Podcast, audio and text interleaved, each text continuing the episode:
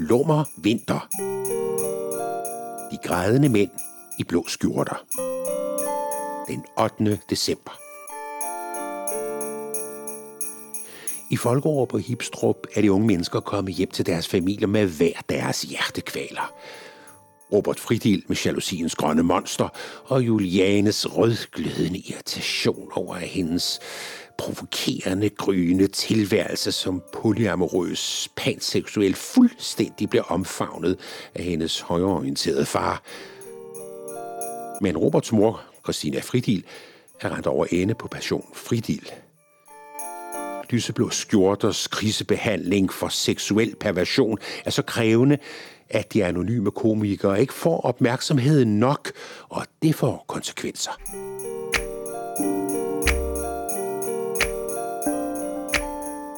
Det bliver en lummer vinter. For under sneen forstummer de dumme klummer Der tænder som mundtunger Forhindrer det unge under der glimter.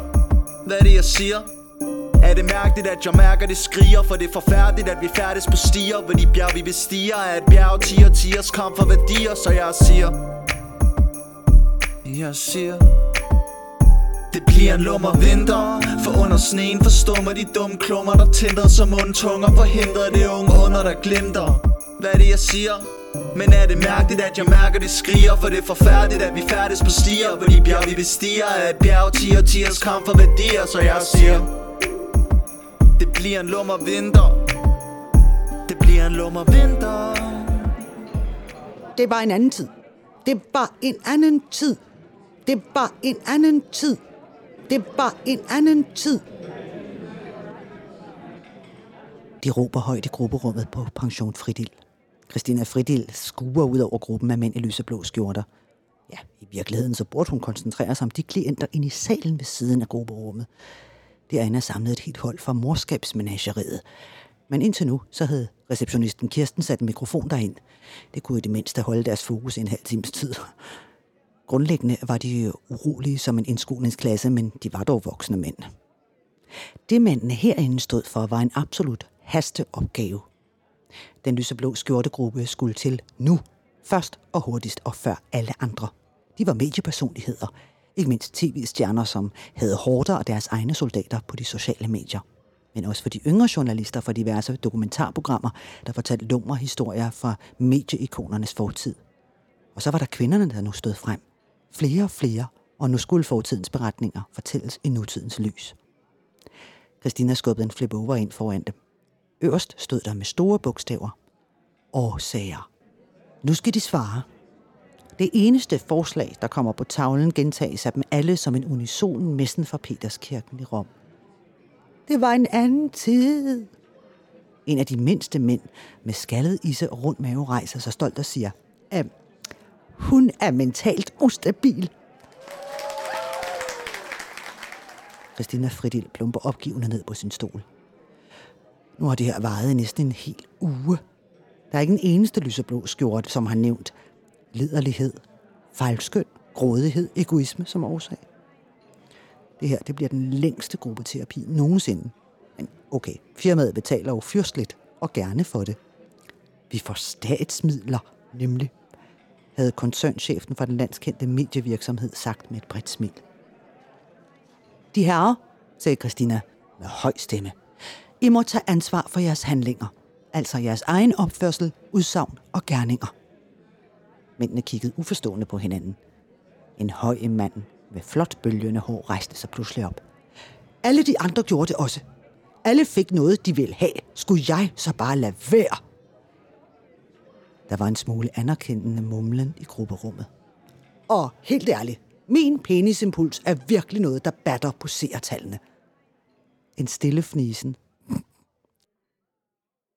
Et anstrengt fællesskab, der forduftede som sammenholdet på et af tv-branchens mange øde ø-programmer, når maden er sluppet op.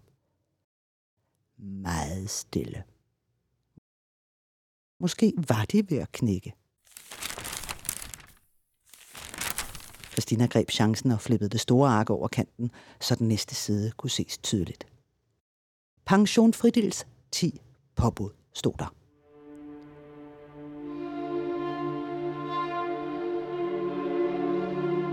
1. Du må ikke lægge hånd på andre uden samtykke.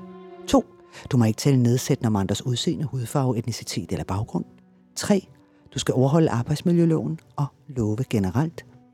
4. Du skal ære din egen krop og din egen sjæl. 5. Du må ikke slå. 6. Du må ikke bryde løfter, f.eks. ægteskabsløfter eller kontrakter. 7.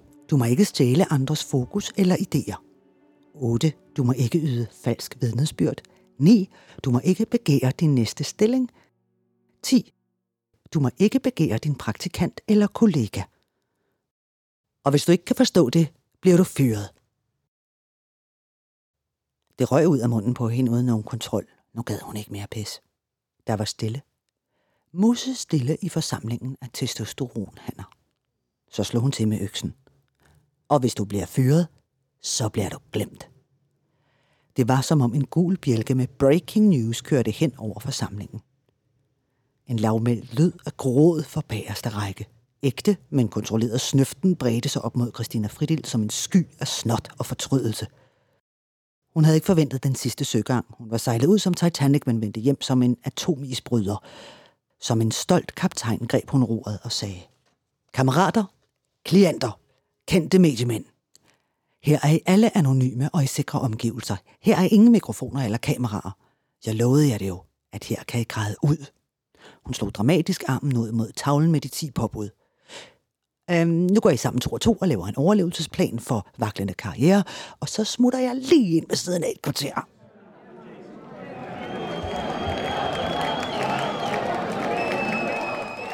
Komikerne larmede nu så meget, at deres taktfaste fisse, fisse, fisse var umuligt at overdøve. Hun åbnede døren ind til morskabsmenageriets Ragnarok af yngre mænd i hoodies, der kæmpede med en ældre gruppe mænd med tjavset hår i lurvede blæserjakker om den eneste mikrofon i lokalet. Ja, der var jo ingen tvivl om, at de prøvede at opnå opmærksomhed for de lyseblå skjorter inde i medierummet.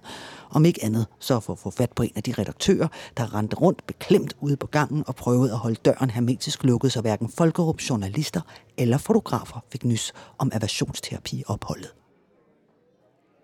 Christina tager en kasse med aversionsterapi-bamser frem. Hjemmedesignet og programmeret til de forskellige målgrupper her i pensionen.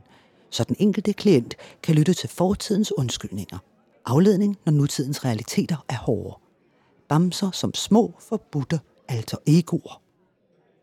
De skal jo bare lære at forsvare sig selv, kommer det fra den lille uldne bamsemave.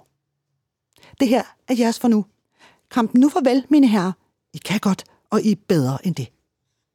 Christina løber ud og henter kassen med aversionsterapibamser til de lyseblå skjorter – det var en anden tid, lyder det i bamsekor nede fra kassen, mens hun stormer igennem pension Fridil. Hvor var det godt, hun havde nået at sende en pakke med lyserøde aversionsterapibamser ind til hovedkontoret med Jeg har ikke opdaget noget til de kvindelige chefer. Altså, inden de stiller op i pension Fridil til deres ophold efter jul. Det bliver en lummer vinter. Det bliver en lummer vinter. Lyt med i morgen til næste afsnit af julekalenderen Lummer Vinter.